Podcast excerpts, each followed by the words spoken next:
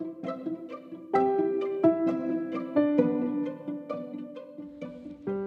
はようございます。ボイスオブウーマンパーソナリティの鶴香織です。この番組はファッションのお悩みや女性のマインド解放を軸とした明日がちょっと生きやすくなるそんな tips を紹介しております。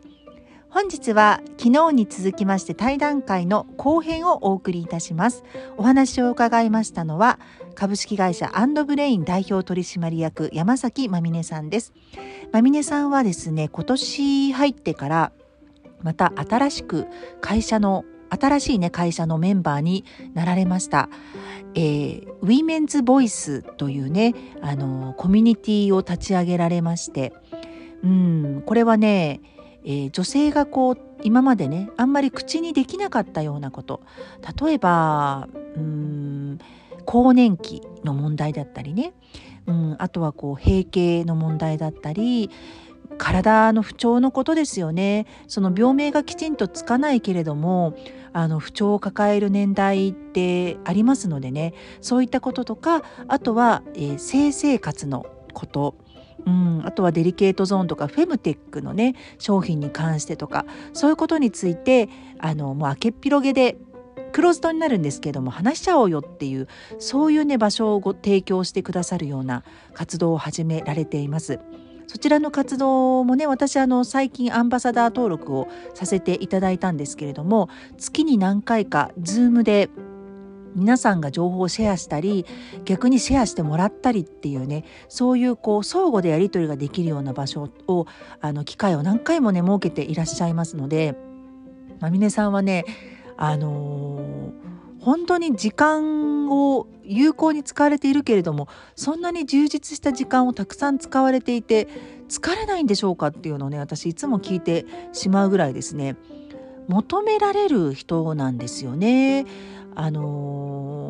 まあ、正直ねやっぱりその SNS で告知をしなくても口コミだけでそのお人柄とか仕事のね内容とか結果を出しているっていうこととかがね口コミでこう広がっていってるような方なので本当にね私が目指すあのところにいらっしゃる方だなっていうふうに今回もお話をじっくり伺いましたので是非最後までお聞きになってください。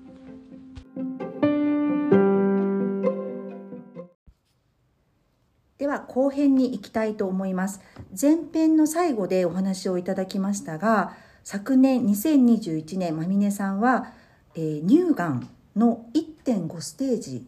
という診断を受けまして、えー、5月の初旬に、えー、告知を告知というかあの病病名を知らされて7月に全摘をされてるんですよね。こちらは片方のみはい右側だけ。右側を全摘されているということになりますね。でその後ですねあのまあ病気病人という言い方が全く当てはまらない方だろうなと思っていたんですけれども全く新しいプロジェクトをもう立ち上げられていましてそれがウーマンズボイスっていうねあのこれはどういったコミュニティになるんでしょうか？ビジネスビジネスというふうに。はい、えーと、50代の女性3人で立ち上げた会社なんですけどもそれぞれが、まあ、あの会社の経営者だったりあと、えー、写真家フォトグラファーだったりまた私という3人の女性なんですけれども、えー、その女性3人があのやっぱり、えー、これからの女性の性それから更年期っていうところの健康課題をもっとこう取り組みたいなと思って立ち上げた会社です。なので、えー、大きなテーマとしては3つありましてフェムテックウェルネスエイジングというこの3つのテーマで、えー、それを発信したり受発信するようなマーケティングの会社を、えー、1月に立ち上げました。あの山本さんと川瀬さんとは何か共通点があってという感じですか？はい、えっ、ー、と山本さんは、えー、今日ね香織さんにもこのビルに来ていただいてるんですけども、うちのオフィスの真上にいらっしゃる方で、もともとお客様でした。あのコンサルのお客様でお付き合いがあって、で、えー、まずね山本さんが、えー、代表の代表者なんですけど山本さんの方が何かフェムテック系のあのお仕事したいんだっていうことでちょっと相談に見えてたんですよ。でどんどんお話をしてて、まあ、そこにその川瀬さんも一緒に来られていて川瀬さんはま緩やかに知ってたんですけども、まあ、本格的にお話ししだしたのがま3人でえこんな事業したいんだよねっていうマリさんのお話山本さんのお話を聞いてた。でその中で、え、私もやっぱがんの経験とかその前に30代20代では子宮筋腫とか不妊治療とかいろんな経験がありましたので、まあ、女性の健康課題っていうところで私もこういろいろとこう自分の、えー、経験もあったのでああだこうだいう話をしてた時にじゃあ一緒にやろうかっていうことになりましたそれが今年の1月でした。うんあの私5月の初旬にその病名が分かってすぐにお会いした時に私はこのがんがね何か自分の後押しをしてくれるサインだと思ってるっていうふうにまみねさんがおっしゃってたんですよ。あのお役目が私にまたできたと思っているっていうのをおっしゃってて、これだったんですかね。かもしれないですね。それ香織さんに会ったの5月で、うん、この会社の話が出てきたのが私が手術後なので9月とか10月とか、うん、でそしてもう1月には会社ができたので、うん、うん、導かれてるなと思います。うん。これね、あのーうん、その月経や不妊更年期障害、うん、あとは性生活、うん、デリケートゾーンのケアとかね、まあ、フェムテック関係のものっていうのをタブーにしないでっていう、これはやっぱり響きますよね。うん周りにも多いですか？やっぱりタブーにされている方。まあ、これ日本のね性教育日本の文化がすごくつながってるなと思うんですけれどもなんかそこが恥ずかしいことで下系のお話がね、うん、なかなか公にできないという文化もありますよね。でそれが、まあ、女性同士だけでなく例えばパートナーともそうだったり親子でもそうだったりっていうのが結構文化としてあったかなと思うんですよね。でそういうところで皆さんが例えば私たちの世代ってもう更年期なんですけども、まあ、更年期のそのお悩みとかでも、まあ、我慢するとか、まあ、こんなもんかなとか。そんな風に諦めてる人多いかなと思うんですよねそうじゃなくて私はこうやって乗り越えたよとかこれも更年期かもよとかもっと軽くできる方法もあるよという風にもう我慢する文化じゃないと思うのでその辺がもうちょっと声に出せたら皆さんの情報の共有もま活発になり軽減していくものも大きいんじゃないかなと思ってそういったリアルな声を拾っていきたいなと思って立ち上げました。うん納得ですね。あの先日私も同い年のお友達と会う機会があったんですけれども、うん、あの性欲に関するね、うん、話になったんです、まあ、お酒も入ってたっていうのもあるんですけれども、やっぱり若い時の悩みとは全く違うフェーズに自分たちが入ってきていて、はい、でその誰に相談していいかわからない。うん日本ってやっぱそういうのにカウンセリングがピタッといるわけではないし、うん、夫婦関係の性生活で悩んでる方もいらっしゃるっていうところで、うん、これはねなんかあの関係のない方が一人もいないなっていうのを感じますよね。うん、具体的にはどんな感じで参加できるんでしょうか、うん参加というのは、はい、あのまずアンバサダーという方を募集しています、まあ、この趣旨に賛同していただいた方に、えー、登録のフォーマットがありますので、えー、今のところ無料で登録をしていただけます。そこにですねいろんな質問がありまして、まあ、人間ドック受けたことありますかとか今の健康課題何ですか起用症で起用歴何かありますかというふうなちょっと踏み込んだ質問をしています、まあ、任意で答えていただくんですけどもそういったものも一つのデータになっていくので、えー、その登録の時にそういったデータも頂戴しつつえー、参画していただけるというのがあります。で参画していただけましたら月に12回インタビュー会というのをしていますのでそういったところで実は昨夜もやってたんですけれども、うんうん、はい、あの女性の大人の女性の性というお話をしていて、まあ、結構生々しいですね、うんうん、あの13人中、えーと、外国人のパートナーさんが3人いらっしゃったんで外国人と日本人の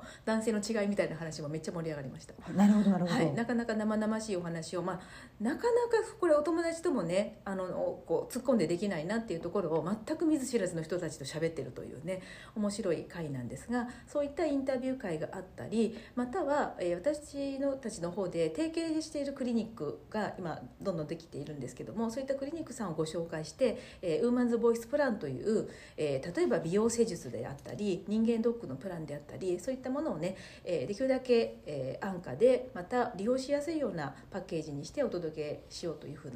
えー、試みもやっています。あとはま商品開発などもしていきたいなと思っているので、えー、ぜひともね皆さんのお声をいただきつつその商品化とかサービス化に反映していきたいなと思っています、またモニターとかもやっていただきたいなと思いますのでそういったまあ近いですねあの共同体のような形で参画していただけたらなと思っています。アンバサダーが増えれば増えるほど、うん、その悩みのなんていうんですか多岐にわたってくるわけですしそこに当てはまる人もやっぱり多くなってくるっていうことですよね。そうなんです、まあ、若い人だと30代から、えー今60代後半までいるんですけれどもやっぱりこうまだまだこう月経のある方月経とかね、えー不妊とかで悩んでる方からもうもう更年期も乗り越えてもうアクティブにやってらっしゃる方もいろいろ年齢層でいらっしゃいます。でそういった方たちのお話を聞くだけでもきっと何かのヒントになると思いますし私自身が今回この乳がんというテーマで、えーここに参画してるんですけど乳がんを改めて勉強してるんですね。もちろんその周りの、まあ、フェムテックや更年期とかも勉強するとやっぱり生理って30年ぐらいあるんですよ。女性ね。12歳ぐらいから30年ぐらいね。で30年あった生理がなくなったっていうことはホルモンのバランスが崩れて当然なんですよ。だから何かあって当然なんですね。何もないと思うなよって逆に言いたい。うん。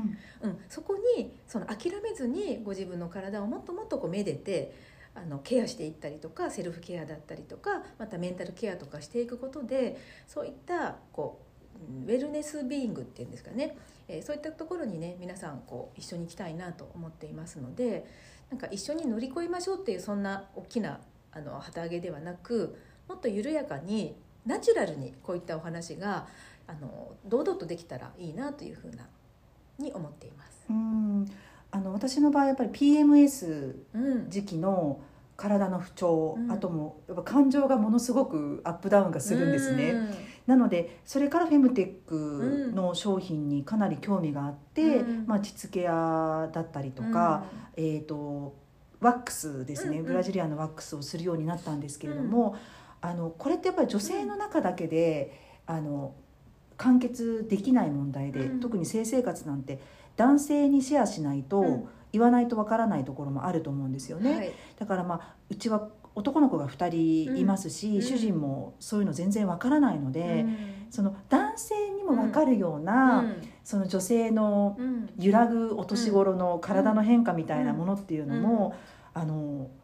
分かってもらいたいなっていうのはすごくね私、うん。女性が一人なんでね、まあ、家で、うんうん。うんそれもね本当に願うんですようんね。そうですね。あの例えばね生理休暇って結構メジャーになってますよね。私たちが結構若い頃に始まった制度だと思うんですけど更年期休暇ってないんですよ。ああ確かに、うん、なのであの私たちちょっと試みとしては企業さんの福利厚生の部分で更年期休暇なり更年期のケアっていうところを参入したいなとも思ってるんですよ。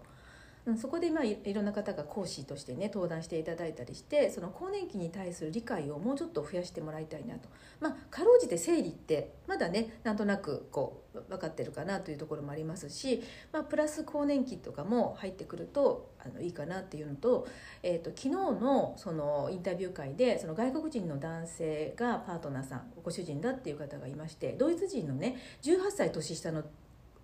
あのご主人の方がねいらっしゃったんですけど、まあ、女性の方は奥様の方は50代後半なのでもう閉経もしてるし、まあ、もちろん、ね、体としてはそれ求めてないと。でも男性若いので。うん、でどうしてんですか？ってみんながばっか集中して聞くんですよ、うん。そうすると、まあ、もう本当にやっぱり外国人なのでどうしてほしいってすっごい会話するって言ってましたなんかねそのものの行為よりも会話の方が多いって言ってましたね、それすごい理想的だなと思うのでそういうものがもっともっとこう世に出ていってパートナーシップが別にあの彼氏でもいいと思いますし、うん。ご主人でもいいんですけどあと同性でもいいと思うんですけど、もっと話し合えたらなんか私はこうしてほしいあなたはどれがいいのっていうのがもっとこうね広まったらいいなと公にねできたらいいなと思うので、そういった男性のお声もね上げていきたいし男性にも届けたいなと思っています。確かにやっぱ日本の文化ってその察することが美美徳とされていますけれども、あの子育て中もねやっぱり旦那さんは何をしても奥さんがイライラしてうん。て、何を手伝ったらいいかわからないっていう悩みがあった時うん。も、一言ね「そう。今何をしてほしい?」って聞けば解決するところをうん。察してやろうとするかうん。ら、圧力が生まれるというか。そうそう不満もね出ますしねあとえー、と期待と違った時に、あのはい。はい逆に怒りに変わるという。うんうん、それで逆にねすごくもったいないですよね。その悪循環になってるかなと思って。これねアジアの象徴かなと思うんですよ。香織さんもあのカンドラ好きじゃないですか、はい。私もカンドラ好きなんですけど、はい。あの韓国系も結構我慢しますよね、はい。言わない文化って。もっとひどいですすよね。もっとひどいですよね、うん。これどういう意味っていうのが結構こうあのセリフになかったりもするのでなんかこれアジアの特徴かなという気もするんですよ。うん確かにですね。もっと声に出してそれで嫌われるんだったらそこで終わってもいいかなぐらいにちゃんと自分っていうものを出していくっていうのは、まあ、これからの生き方としても大事な部分じゃないですかね。性だけではなく。本当ですね。じゃあ最後にね、はい。あの本当にまみねさん饒舌でいらっしゃるとか本当ご自身の意見をきちんと言葉にできる、うん。あの女性でいらっしゃってて、うん。あのもちろんプライベートの面もあると思うんですけど、うん。そのプライベートの山崎まみねが今一番ホッとする時間、うん。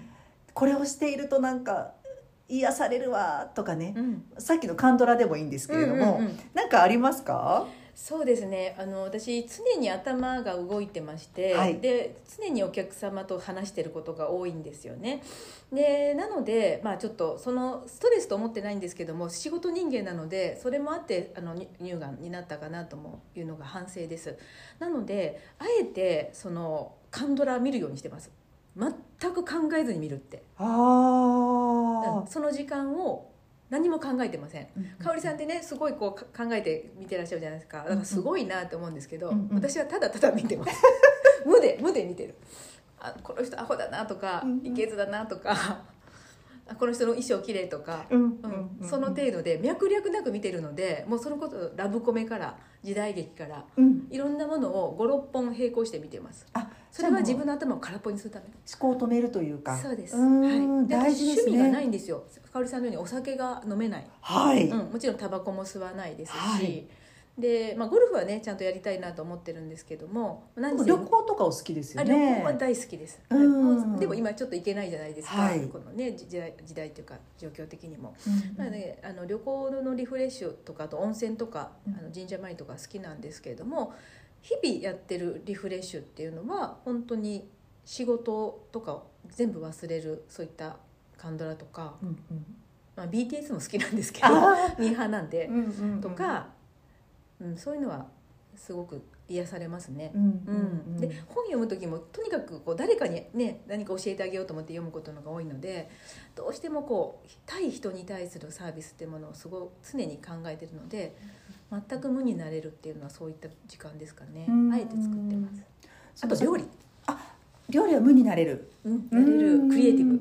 確かに確かにそうですね。手だけを動かすっていうね、うんうんあの先ほどねその本を読む時にアウトプット前提で読むっておっしゃってたんですけど、あのある程度のその年代を超えてくると、あの人間ってやっぱり自身自分の体験をアウトプットしたがるんだっていうのを先ほどね、うん。収録の前におっしゃってたんですけど、うん。なんかその例えば今40代50代60代の女性で、うん。全く仕事というかね、うん。あのご自身に、まあ、自信がなくてうも、んベビーステップでできるアウトプットの仕方って何かあると思いますか、やっぱ皆さん生きてきて歴史もあると思うし、うん。体験もそれなりにうん。あると思うんですけれども、うんうん私なんてっていう方がすごく多くって、うんうんうん私のものなんか何も見ない誰も興味がない誰のためにもならないってうん思ってる方がすごく多いんですけど、うんうんアウトプットしたいんだったらした方がいいですよね。そうですね、うん。あとねあの好きなことっていうのが実は自分の好きなことが自分の独りよがりではなくて人のためになるんだっていうことを皆さん知ってもらいたいんですね。例えばオタクですごいもう漫画ばっかり読んでるとかゲームばっかりしてるとかプラモデルばっかり作ってるっていう人も極めればサービスになるじゃないですか。誰かの救いになりますよね。だと思うのでとにかくとことん極めたらいいんじゃないかなと思います、で私、まあ、あのコンサルっていう、ね、仕事なんですけども別にコンサルって勉強したわけでも何でもなくってあの多分ね10年ぐらいやってればその対価になりますよ皆さん。うん。10年続ける。10年続けてれば、うんうんうん多分皆さんがお料理が好きとか何かハンドメイドで何か作れるとかネイルが好きとかいろいろ好きなことあると思うんですけどそれねずっとやってるんだったらそれは誰かの救いになります。うん、なのでぜひ何何かの形であのご自分の好きな媒体で YouTube なのかえーね、ボイシーとかなのかあとは、えー、LINE とかインスタとかありますよね。それぞれのご自分の好きな媒体でそれをあの細々とでも発信していけたら今からの時代は何でつながるかというと価値観でつながるので皆さんがその価値観の共有の部分で、まあ、いわゆるハッシュタグですよね。何でつながるかっていうとそういう文化になってきてるのでいくら今まで仲の良かった、えー、同級生とかでも疎遠になってくる時代かなと思います。それは価値観が共有できなかったら別れてしょうがないんですね。なので皆さんのあなたのその好きっていうものが、えー、きっと何かのつながりでお役にも立っていくしまた世界が広がると思うんで、えー、ベビーステップから何かご自分の好きな媒体で発信していたいかれたらいいんじゃないかなって思います。特に意識高い系のことを狙わなくてもいいってことですよね。全然いいです。もう偏愛がいいと思います。偏愛がもうね猫が猫のこの匂いが好きとか、キャンプ飯のこれが大好きとか、もうマニアックな方がいいですよね。いますもんね。あの芸人さんで一人キャンプでバズった人ね、うん、いますもんね。そうそうそう偏愛ですよね。偏愛が絶対に生き残れます。面白いですね。思いません？思います。例えば香織さんだったらファッションの中でも、まあ、ここのジャンルとか、はい、この着こなしとかかもしれないんですけど、うん、なんかこう大きなテーマっていうよりはもうそこから突っ込んで突っ込んで細分化していくってなった方が面白いしその極みのところから実は大きなところにもいけると思うんですよね。うんだからとことんなんか偏愛がおすすめ。なるほどね、うん、その表現の場は例えば SNS の中でも、うん、ツイッターがいいのかインスタグラムがいいのか、うん、TikTok がいいのかっていうのはもうご自身との相性っていう感じですかね。そうですね、まずはご自身の相性でこれちょっとビジネスの方に行くと、はい、実はペルソナさんというかお客様が使っている媒体を使わないとまあダメなんでビジネスに転換する時はちょっとそこ仕掛けはいるんですけどもまずはご自分がナチュラルに発信しやすいものの方が顔出しが嫌だったら YouTube やめるとかでもそれで YouTube が好きだったらもう紙芝居的な YouTube で顔出ししないでスライドで映すとかねいろんな方法あると思うんでなんかやりやすいものがいいんじゃないですか。それにストレス感じてたら多分やらないんで、うん、10年続かないですよね。続かないですね。でその SNS も10年続かなくてもいいと思うんで、うん、あのいろいろやってみてやめていけばいいと思います、うん、うん、どんどん進化しますよね SNS も。そうですよね。うん。わかりました。では今日はありがとうございました、はい、ありがとうございました